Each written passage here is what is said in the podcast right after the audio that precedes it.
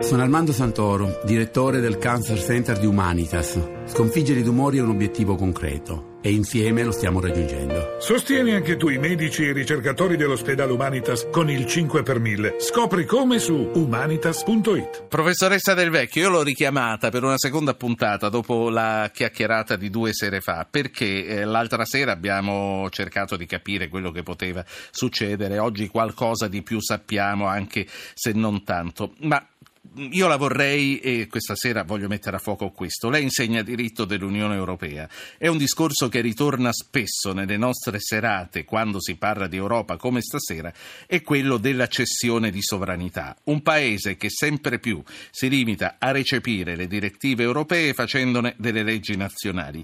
Quindi quello che le voglio chiedere, e anche rispondendo agli ascoltatori come quello precedente che dicono ma qui non si parla mai della cessione di sovranità e tutto il resto, cosa che non è vero. Fino a che punto, professoressa, oggi nel 2016 siamo paesi sovrani dentro all'Unione? La sovranità degli Stati membri dell'Unione è, la cessione di sovranità dagli Stati membri dell'Unione è stata una precisa scelta, perché sin dall'inizio di questa esperienza, che era la Comunità Europea e che oggi è diventata Unione Europea, ci si è messi insieme perché non si riusciva da soli a raggiungere determinati obiettivi. E allora si è detto: mettiamoci insieme, perché con la forza delle nostre economie, con la forza delle nostre industrie, riusciremo a raggiungere degli obiettivi che da soli non possiamo conseguire. E per fare questo, naturalmente, gli Stati hanno dovuto cedere dei settori di competenza, delle competenze man mano, gradualmente sempre maggiori. Perché? Ma perché sempre maggiori erano gli obiettivi che si poneva. All'inizio avevamo degli obiettivi meno ambiziosi. Stiamo parlando del rapporto dell'Italia con l'Europa, che è sempre più complicato. Lei, professoressa, ci stava dicendo: poco alla volta abbiamo ceduto qualche cosa, quello che secondo i diversi momenti storici era logico cedere a questo punto. È naturale, ma vede, in ogni momento in cui i paesi dell'Unione Europea si trovano in difficoltà da loro, nella loro politica interna, che cosa fanno? Dicono sempre: ma l'Europa non c'è, non ci aiuta. Vediamo l'ultimo caso, di fronte a questi flussi migratori. Anche qui noi eravamo a Lampedusa, da soli non ce la facevamo. Quanti suoi ascoltatori telefonavano dicendo: ma perché l'Europa non ci aiuta? Però perché l'Europa ci aiuti abbiamo e dobbiamo continuare a cedere sfere di sovranità. Dobbiamo per esempio permettere a Frontex, che è l'agenzia per la sicurezza delle frontiere esterne, di fare opera di pattugliamento nei nostri mari, e questa è una cessione di sovranità. Dico solo le ultime cose, cioè i Paesi membri quando cedono sovranità lo fanno perché ritengono che da soli non ce la fanno a superare un determinato momento di crisi. Sotto il profilo economico, l'Europa che spulcia i nostri conti, che ci mette dei limiti precisi, che ci dice: oltre questo non potete andare, che ci impone di andare a implorare di avere la possibilità di sforare, eccetera, eccetera. È una situazione accettabile? È un'eccessiva cessione di sovranità? Lei, dal suo punto di vista, come la vedi? Io ho sempre visto che l'Italia è poco attenta quando assume degli obblighi, perché tutte queste misure di limitazioni che noi abbiamo in campo economico, in campo monetario, sono state accettate dall'Italia. Bisognava che l'Italia ci ragionasse prima bene se conveniva o no accettarle. Il famoso Fiscal Compact non è che era un accordo che è scaturito per volontà dell'Europa, era un accordo che l'Italia poteva accettare o non accettare. Dal momento però che l'Italia accetta certi accordi, e a quel punto li deve rispettare, perché le norme del diritto internazionale impongono il rispetto degli obblighi presi. Salvatore da Lecco, ricomincio da lei e poi riprendiamo, anzi con lei immagino continuiamo a parlare di Europa. Buonasera signor Salvatore. Allora, buonasera, complimenti per la trasmissione. Le tematiche sviscerate ormai già da tempo, per carità, danno il senso della gravità della situazione. Io volevo solo dire che, come è accaduto per fatti storici molto particolari, no, che hanno attraversato l'Europa, credo che un giorno la storia ci farà vergognare del nostro comportamento. Rivedremo con i fatti della revisione storica un atteggiamento che non dico sia paragonabile a quello del nazismo, ma quasi. Volevo solo dire questo: bisogna affrontare la situazione e dare aiuto con tutti i mezzi possibili, perché le possibilità ci sono.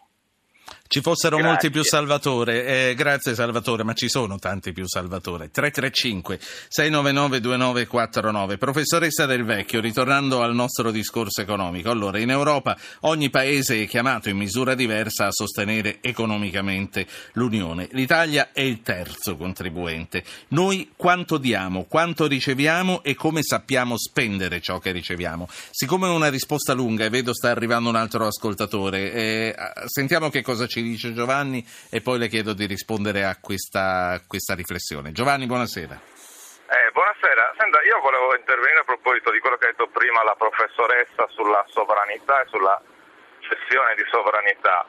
Volevo dire che a me sembra un po' male impostata il problema, nel senso che non vorrei cedere sovranità all'Europa in quanto entità esterna che mi si impone, ma la cederei anche tutta se avessimo gli Stati Uniti d'Europa.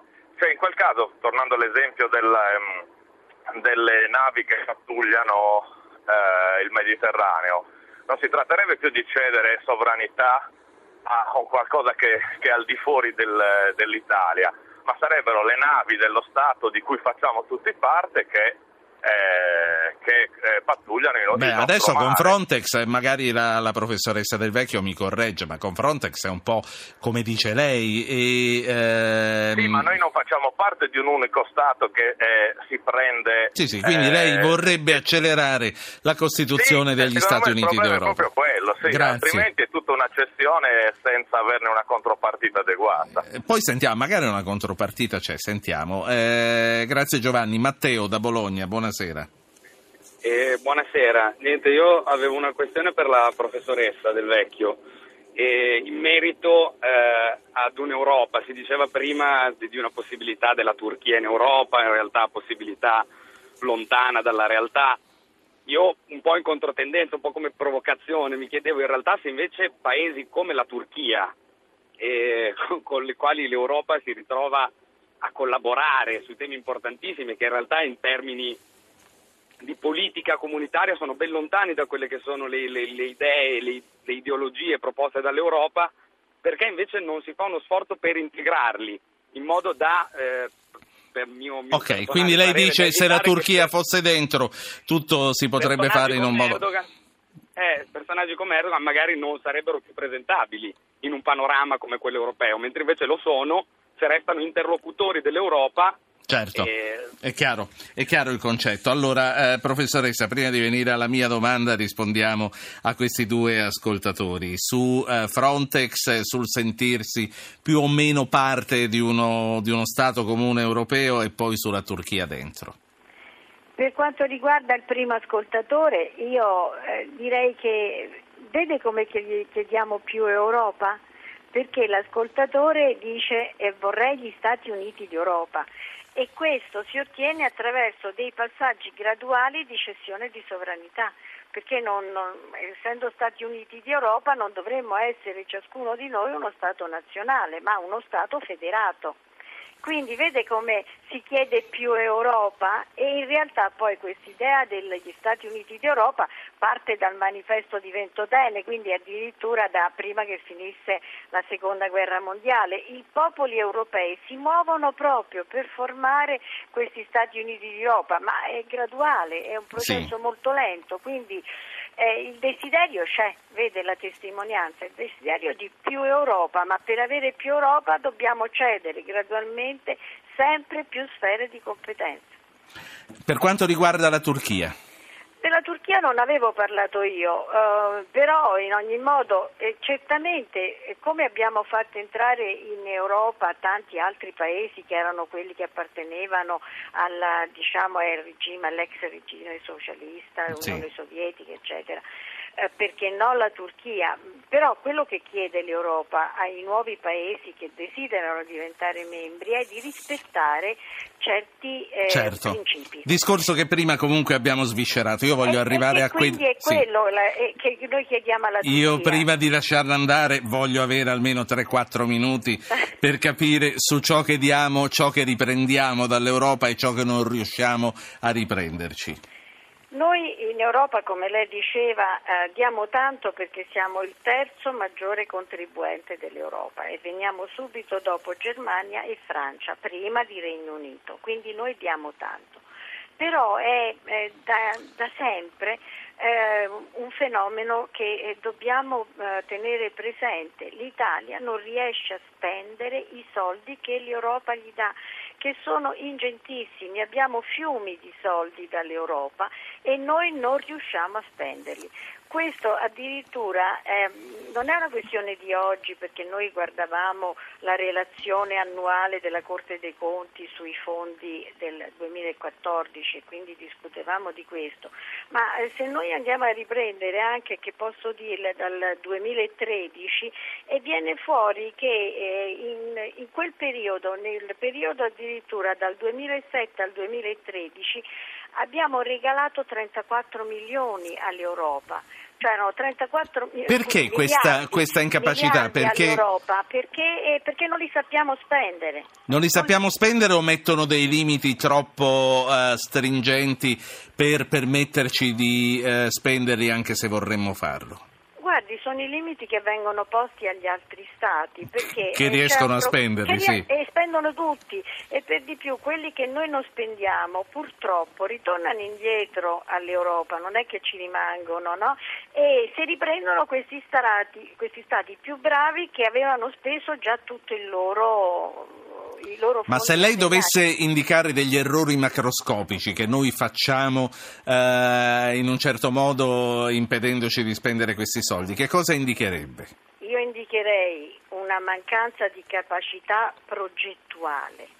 Non riusciamo a fare dei grandi progetti da presentare al finanziamento dell'Unione Europea, a come spendere questi fondi che l'Unione Europea ci assegna ogni anno. Noi abbiamo capacità progettuale, tranne alcune poche eccezioni, ma se lei vede questi fondi comunitari a volte sono dispersi per la Sagra della Castagna, per la fiera del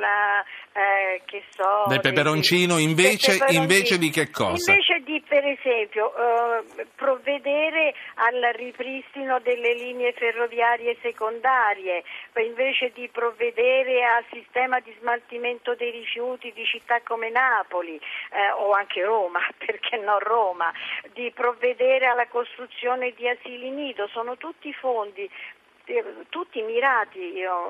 Noi parliamo in genere di fondi per metterli tutti insieme, ma i fondi sono di tanti tipi e sono rivolti a certi tipi di progetto. Certo. Noi non li facciamo questi progetti, allora pur di spenderli andiamo a finanziare la Sagra della Castagna. Ecco, professoressa, spesi, più chiaro di così, la ringrazio per essere tornata, spero di trovarla sempre disponibile anche in futuro. Angela Del Vecchio insegna diritto internazionale alla Luis.